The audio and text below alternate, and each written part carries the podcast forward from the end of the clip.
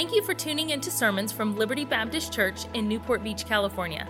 Our goal is to help you know God more and take the next step in your spiritual journey, no matter where you're at.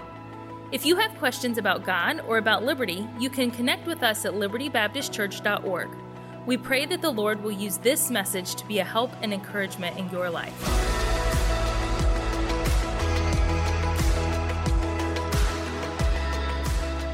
And going to do my best to share something with you the Word of God this morning because what I have to say doesn't matter. What God has to say will change your life forever.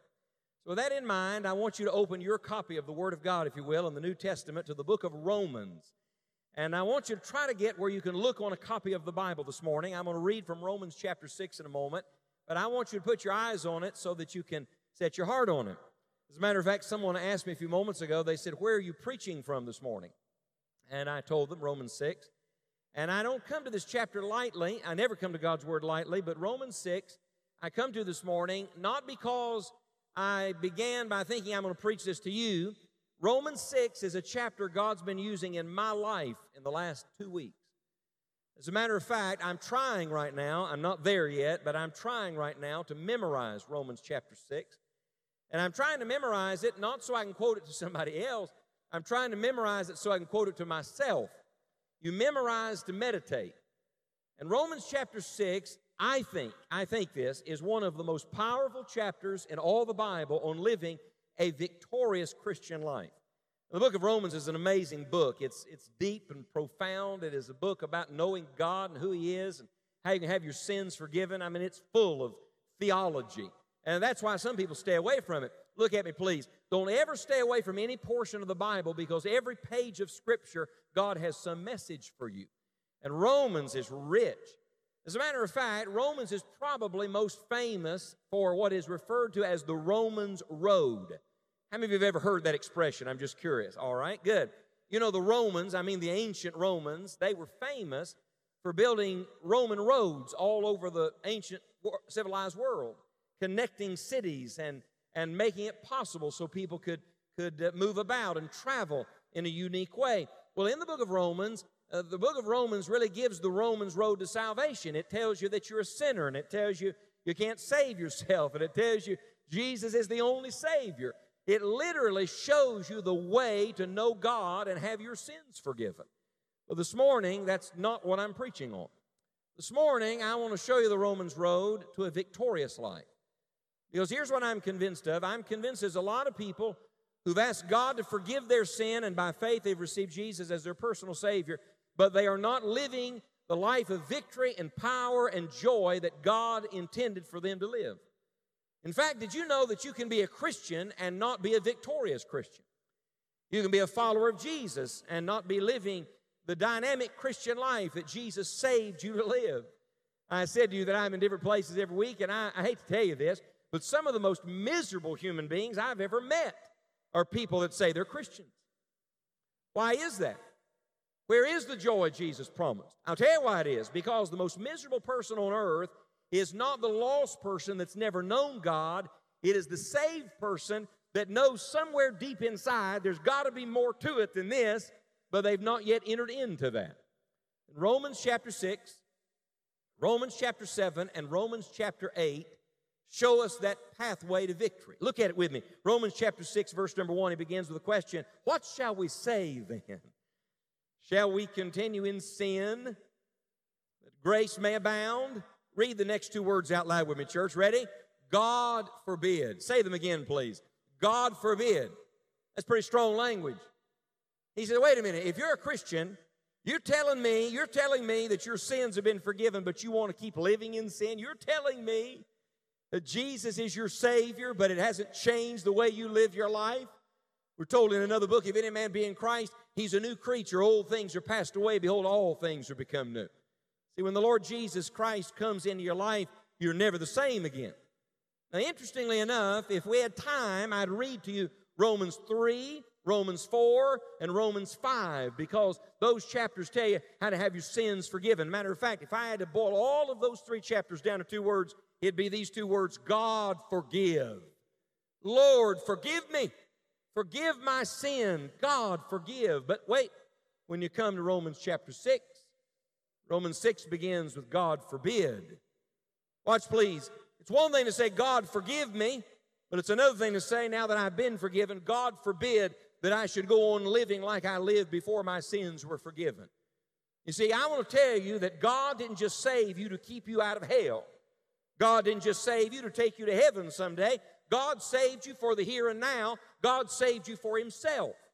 When the Lord Jesus Christ came to live in your life, He didn't come to live in your life to simply make your life a little bit better. He came to make your life totally different. The Lord Jesus Christ came to live inside of you on the day of your salvation, and now He wants to live His life out of you the rest of your life. So read on, look at verse number two. How shall we that are dead to sin live any longer therein? Know ye not? So many of us, as we're baptized into Jesus Christ, we're baptized into His death. Therefore, we are buried with Him by baptism into death like as Christ was raised up from the dead by the glory of the Father, even so we also should walk in newness of life. For if we have been planted together in the likeness of his death, we shall be also in the likeness of his resurrection, knowing this, that our old man is crucified with him, that the body of sin might be destroyed, that henceforth, that's a powerful word. It means from this point forward, there's a line in the sand, there's a new birth, there's a new beginning that henceforth we should not serve sin. I was thrilled this morning that we had somebody baptized in this meeting. I'm always glad when somebody gets baptized.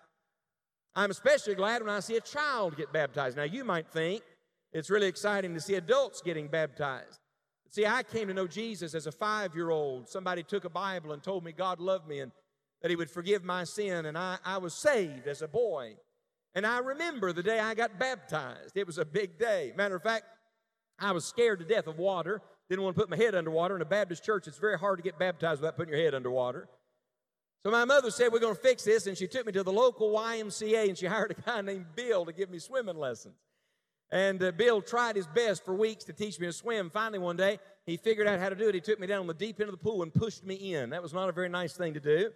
But I learned to put my head underwater and I got baptized. And I remember the day that I followed the Lord Jesus in believer's baptism. When you read this, these verses we just read in Romans chapter 6, Paul talks about being baptized into Jesus Christ and then coming alive a new person in Jesus Christ. He's not just talking about water. Look, please, you can go swimming all your life and be a lost person. You can take a bath every day and be dirty on the inside. You can even get in the baptistry of a church and not be a true believer. That's why when that old Ethiopian in the book of Acts wanted to get baptized, he said, Here is water. What doth hinder me to be baptized? And Philip says, If, if thou believest with all thine heart, thou mayest. You don't get baptized to go to heaven. You believe on Christ to go to heaven, and the baptism is the outward sign of what Jesus has already done on the inside. In fact, when you stand in the water and the water crosses your body, it's like the cross where Jesus died. When you go into that water, it's like Jesus was buried, and hallelujah, when you come out of that water, it's like Jesus was raised from the dead. It's a testimony. It's, it's symbolic. It's like this ring I wear on my finger to let everybody know I'm married and happy about it. I'm, I'm grateful that I have a wife and a good wife. And when you obey the Lord Jesus in baptism, what you're saying is, look, there was a day I was dead in my sins. I, I wasn't just a little bad, I was dead in my sins and incapable of saving myself. But on the day I came to Jesus, I was placed into Christ. I was buried with Jesus Christ. God buried my sin in the sea of his forgetfulness. I like that. My granddaddy used to say, and he put up a no fishing sign. In other words, he doesn't want you pulling them up anymore either. And then when I came up, it's a picture of the fact that I've come alive, a new person in Jesus. You see, your baptism means something. It ought to mean something to you. It's why we baptize in this way. It's why, why we immerse, because it's a picture of the death, the burial, and the resurrection of Jesus Christ. Wait a minute. If you get saved and you get baptized and it makes no lasting difference in the way you live your life, do you really think that's what God intended? Absolutely not. In these words of Scripture, God forbid.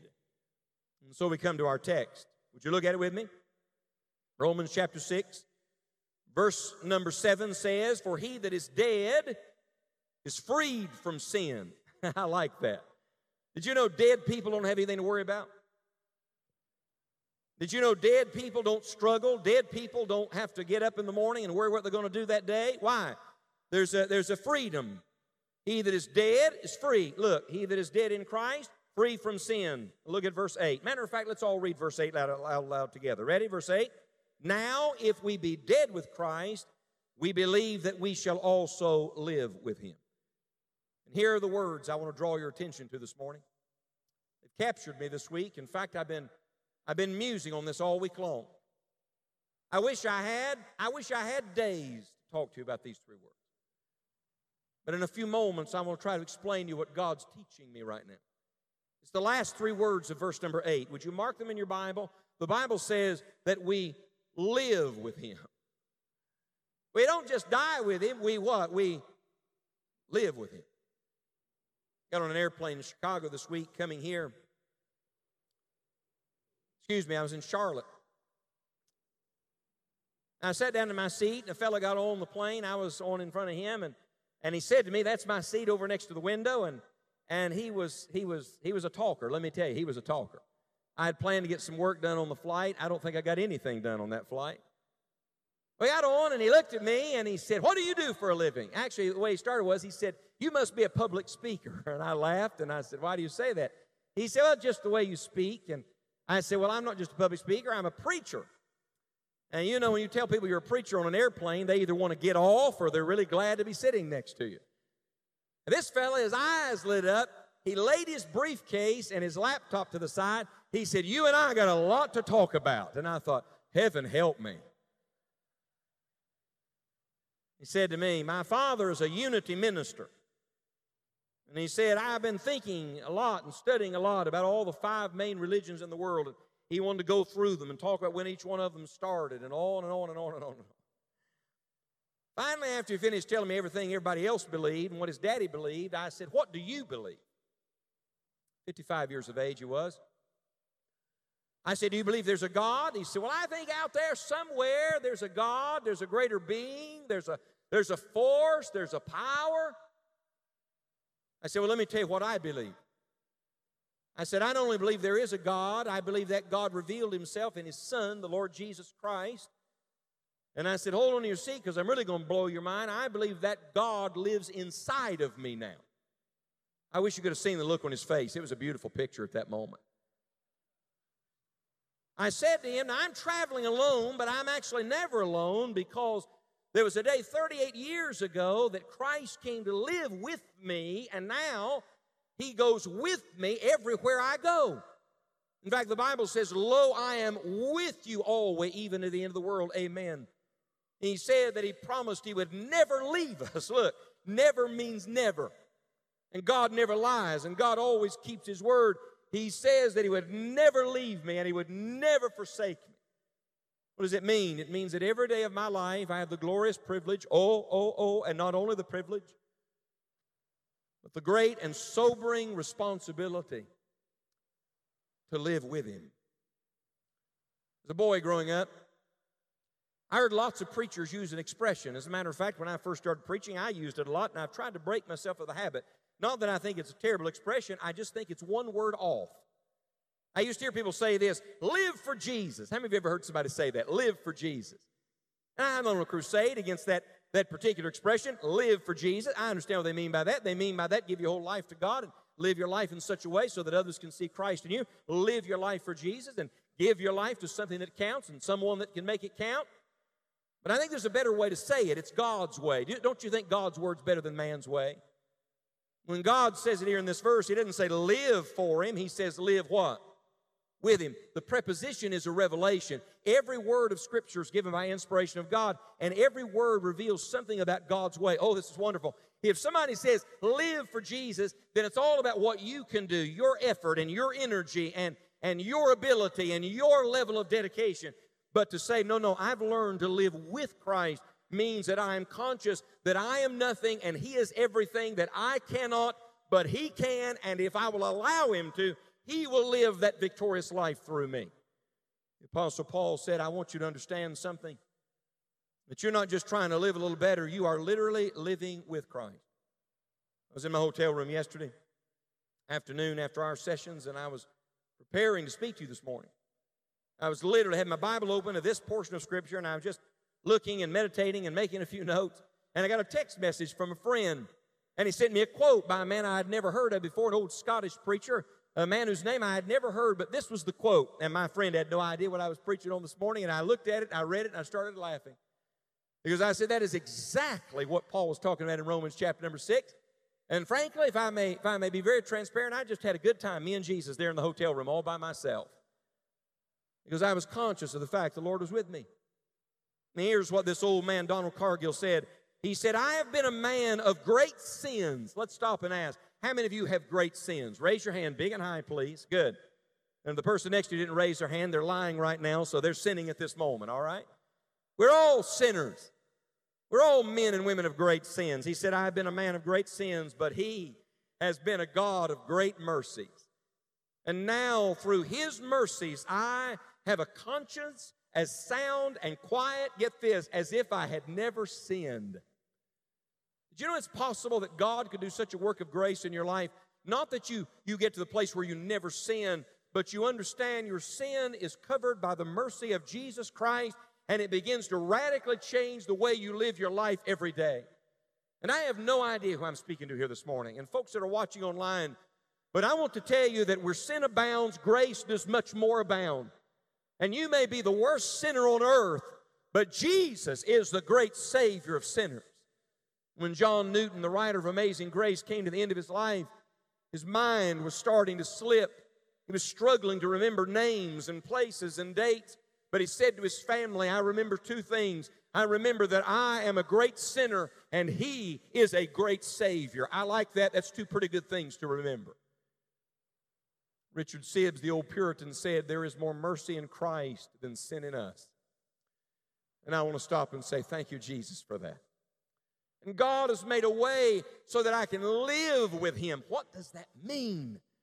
Well, let me give you very quickly three simple thoughts. Would you make a note of them somewhere? These are the things God's been teaching me this week as I've meditated on Romans chapter 6 and verse number 8. Number one, when I think about living with Him, it reminds me of His presence.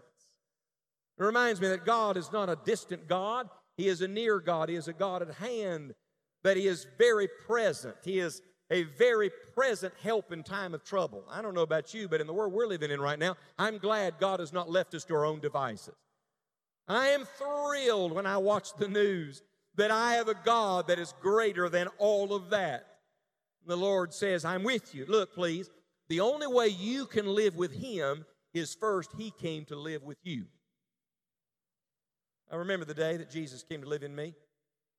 I would have explained it all this way. That day I didn't understand it all that day, but let me tell you what happened to me. A lady showed me from the Bible that Jesus didn't just die, he died for my sin. And then he didn't just raise from the dead, he rose from the dead for my salvation. Oh, that was a good day. The old hymn writer said, Glad day, glad day when Jesus washed my sins away. That was the day for me. And that day as a boy, I bowed my head and I invited the Lord Jesus Christ to come into my life and be my personal Savior. Revelation 3:20, Jesus says, Behold, I stand at the door and knock. If any man hear my voice and open the door, I'll come into him and sup with him and he with me. Look, you get the door open, Jesus comes in. Wait, wait. He doesn't just come in, he comes in to stay. Did you know when the Lord moves into your house, your heart, he doesn't rent, he buys? And he doesn't move in and out, in and out, in and out. No, no. He moves in to stay. And for the record, when he moves in, he brings all of his own furniture. He does a big remodel project. He wants rid of all your junk. See, in me, that is in my flesh dwelleth no good thing, Paul said. But let me tell you, one good thing is in me. His name is Jesus Christ. The Lord Jesus Christ brings his presence to bear in my life, and he stays with me forever. That's why it's called eternal life.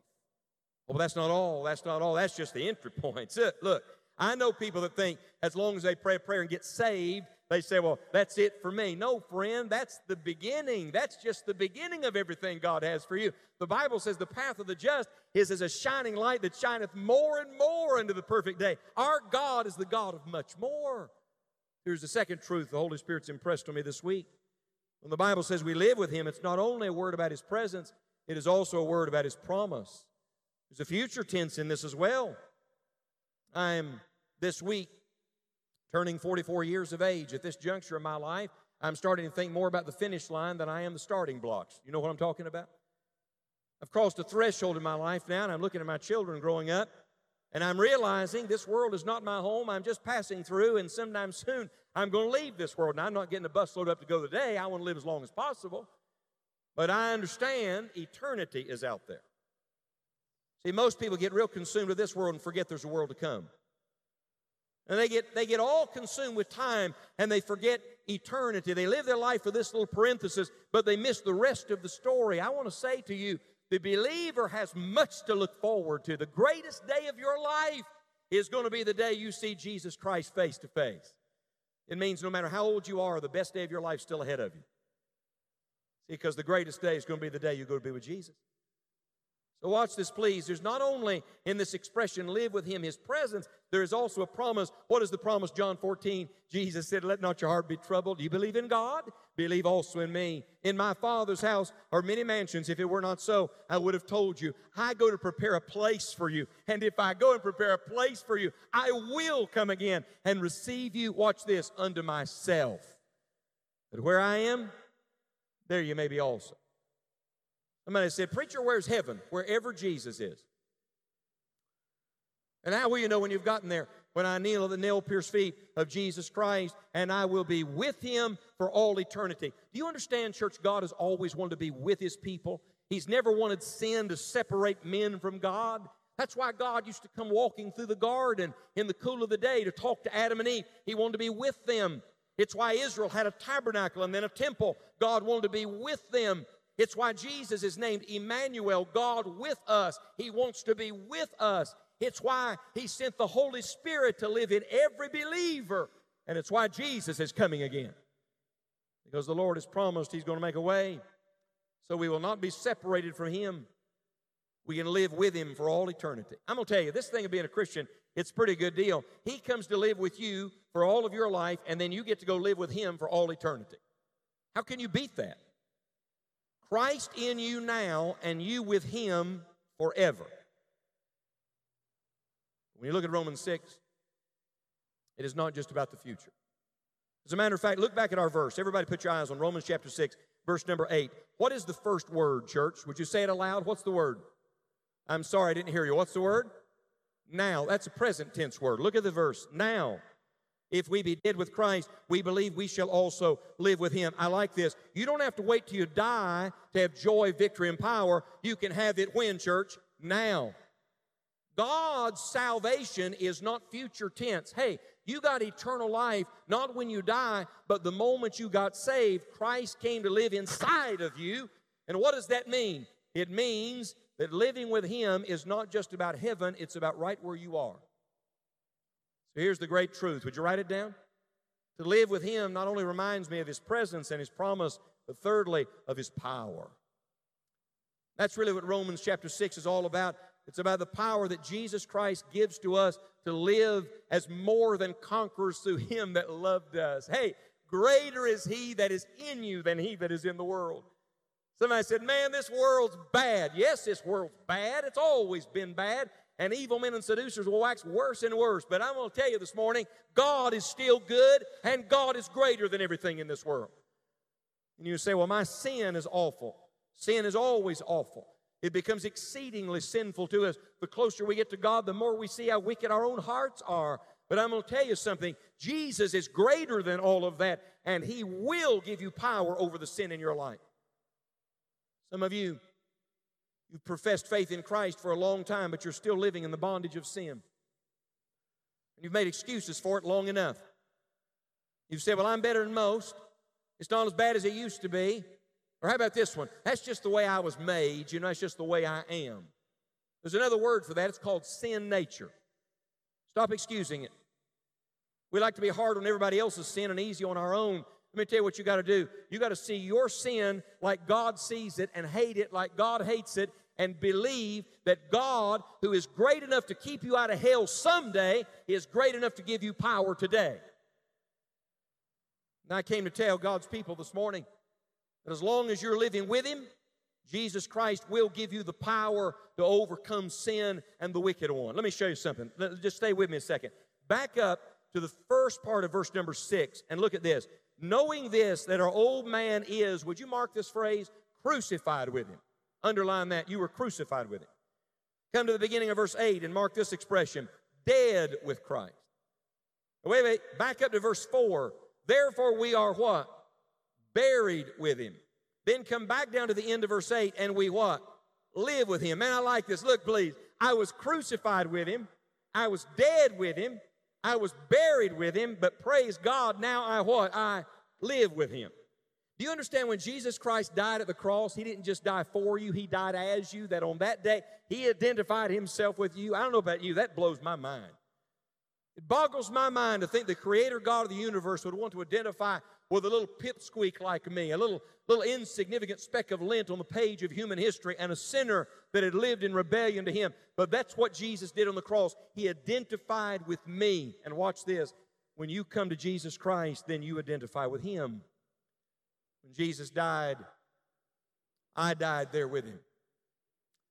Galatians 2:20 I am crucified with Christ. Nevertheless I live. Yet not I but Christ liveth within me. And the life that I now live in the flesh I live by the faith of the Son of God who loved me and gave himself for me. Because I didn't just die with him I was buried with him. And we got when he got out of that grave alive forevermore I rose from the dead with him on that day what does that mean? It means church you have resurrection power living inside of you. I'm not talking about some spooky mystical chill up your spine. I'm talking about a living person living inside of you and the reality that His resurrection power is at your disposal. So stop living a defeated Christian life and understand as long as you're living with Him, you have everything that you need in Jesus Christ. As a matter of fact, notice what He does when He comes to live in you. The Bible says in verse 7 He that is dead is freed from sin. He frees you from something, He frees you from sin. You're no longer under its hold. Sin doesn't have to dominate you anymore. Sin doesn't have to be your slave master anymore. You're free from all of that. That's not all. Look at verse 10. For in that he died, he died unto sin once, but in that he liveth, he liveth unto God. I've done this in my Bible. I've drawn a line from live with him in verse 8 to live unto God in verse number 10. Watch this, please. When you start really walking with Jesus Christ every day, I'm going to tell you what's going to happen. You're going to stop living your life for yourself. You're going to stop living your life for your pleasures. You're going to stop living your life to please everybody else, and you're going to live your life unto God. It's all unto God. What is this? It's power, friends. See, God doesn't just free you from something, He frees you to something. Oh, I love this. He doesn't just free you from sin, He frees you to live your entire life to God. May I testify just a moment? Jesus Christ has changed my life. And I said to that man on the plane the other day, You want me to debate with you and argue with you and talk to you about science and all those other things, but let's get to the bottom line. The bottom line is, I'm not traveling for my health or I wanted to leave my family and go somewhere this week. I'm traveling to tell people about a real person who has changed my heart from the inside out. His name is Jesus. And I want to say to you today, whoever you are and whatever you've done and wherever you are spiritually, Jesus Christ is more than enough if you will simply learn to live with Him. Let me share one thing and I'll be done. Turn over to Colossians real quick. Just go to, to the right in your New Testament a little bit. Come with me to Colossians chapter 3 because this is the rest of the story. Anybody remember Paul Harvey, the old radio commentator? Man, I used to love to listen to Paul Harvey. He could tell a story like nobody could tell a story. And he'd get you to that dramatic pause, and then he'd say, And now for what? The rest of the story. Well, here's the rest of the story. Look at Colossians 3, verse 1. If you then be risen, notice the word with Christ. Remember, I said you didn't just die with him, buried with him, you raised with him, you're risen with Christ. Seek those things which are above, where Christ sitteth on the right hand of God. Set your affection on things above, not on things on the earth. For ye are dead, and your life is hid with Christ in God. Would you mark it? In verse 1, you're risen with Christ. In verse 3, you're hidden with Christ. And look at verse 4 when Christ, who is our life, shall appear, then shall ye also appear. What's the next two words, church? With him in glory. Sounds like God's trying to show us something, doesn't it? With him, with him, with him. I started living with him on the day I came to know Jesus. I keep living with him every day I live on this planet because he's with me. And someday I'm going to go live with him for all eternity. I was crucified with him. I was buried with him. I was raised with him. Get this, I ascended with him. And at this moment, I'm seated with Jesus in heavenly places in Christ Jesus. And someday, very soon, the trumpet's going to sound. Did you know it could be today? Wouldn't you love for it to happen before I finish preaching this morning? That'd be this would be a great place to go from, you know. I wouldn't have to fly back to the East Coast. I'd just meet my wife and kids in the air, and so shall we ever be with the Lord. That'd be great. Trumpet's going to sound, a shout's going to ring out, Jesus is going to step out of a cloud. And guess where we're going? Somebody says, We're going to heaven. No, we're going to be with Him. Because the great message of all the Bible is this how man can live with a holy God, how sinners can come to know the righteous one. Oh, friends, there is nothing in this world like living with Him. And that's not just some pie in the sky theory I'm talking about. This ought to change the way you live your life every day. Look at the rest of Colossians chapter 3. Look at verse 5. Mortify therefore your members which are upon the earth fornication, uncleanness, inordinate affection, evil concupiscence, and covetousness, which is idolatry. He says, hey, if you're really living with Jesus, it's going to change the way you live your life. Go back to our text and we'll end here. Look at Romans chapter 6 again. Keep reading.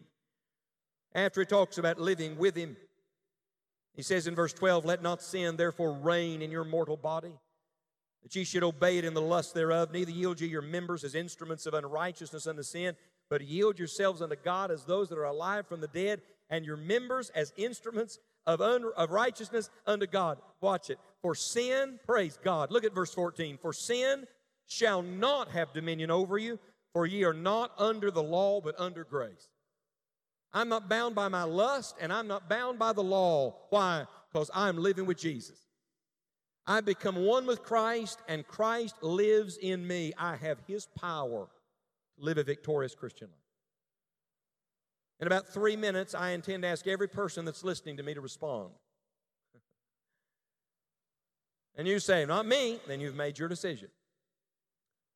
But if you're breathing, I'm going to ask you to respond because, see, I don't think you can be neutral on the truth, and I'm going to ask you to do one of two things. Some of you are not sure your sins are forgiven. Some of you are not positive that you have this kind of relationship with the Lord Jesus Christ. And I want you to know today, today, if you'll open the door of your heart, Jesus Christ will come to live inside of you. That's where you need to begin. But I'm talking to a lot of Christians today, a lot of great Christians in a wonderful church. That in the secret place of your heart, you'd say, There's that sin I've tried to get victory over, but I'm still struggling with it. There's that area of my life that it seems like I cannot conquer. There's that thing that keeps bothering me. I'm going to ask you in just a moment if you would say to the Lord, Lord, I believe that you are more than enough for that. And I'm going to claim your power to live with you this week and let you conquer that area of my life. One of my favorite songwriters there's a man who's in heaven now named P.P. Bliss. P.P. Bliss was in his 30s when the great evangelist D.L. Moody got acquainted with him, and Moody said he was just one of the greatest songwriters and song leaders he'd ever seen. As a matter of fact, Pastor, in Tennessee, in the museum there on the college campus, we actually had P.P. Bliss's pump organ, the little tiny organ, travel organ that he traveled with. P.P. Bliss wrote some of my favorite hymns. One year, just before Christmas, he and his sweet wife went to the Northeast to conduct a meeting. They were coming home. They were in Ashtabula, Ohio. I've been to the place. They were on board a train crossing a railroad trestle. And it had been snowing. The snow was so heavy, the railroad trestle gave way. And that train, every car of it, plummeted to the bottom of that ravine. It was an old wooden train. When it hit the bottom, it caught fire. Fire started spreading from car to car to car. P.P. Bliss got free. Climbed out of the car, turned around to reach in for his wife, and realized she wasn't behind him. He crawled back in. She was pinned. She couldn't free herself. He tried in vain. He could not free her. If I remember correctly, P.P. Bliss was about 35, 36 years of age. He sat down next to his wife and he said, Sweetheart, if you're going to heaven today, we're going to go together. He refused to leave her side. And they both died in that fire.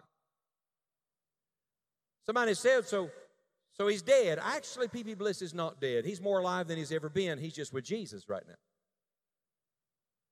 P.B. Bliss understood something about living with Christ. I've not heard this hymn in years, and you may not even know it. You may not even know the tune of it, but yesterday while I was studying, for some reason, this song came to my mind. And when the song came to my mind, I had to look it up to see who wrote it, and I was surprised to find out that one of my favorites wrote it. P.P. Bliss wrote these words. Here's what he wrote Free from the law. Oh, happy condition. Jesus hath bled, and there is remission. Cursed by the law and bruised by the fall, grace hath redeemed us once for all. Now we are free, there's no condemnation. Jesus provides a perfect salvation. Come unto me. Oh, hear his sweet call. Come and he saves us once for all. Children of God. Oh, glorious calling. Surely his grace will keep us from falling, passing from death to life. It is called blessed salvation once for all. I like the chorus. Once for all, O sinner, receive it. Once for all, O friend, now believe it. Cling to the cross. The burden will fall. Christ hath redeemed us once and for all. I'm going to tell you, there's a lot of social, moral, even political things I could stand up here and talk to you about today, but none of that would help you for eternity. It won't even help you much for time. But if you look to Jesus, He'll meet every need of your life for time and for all eternity because He makes it so you can live with Him. Thank you for listening to Messages from Liberty. Tune in next week for more Bible teaching or subscribe on iTunes to stay up to date with our current series.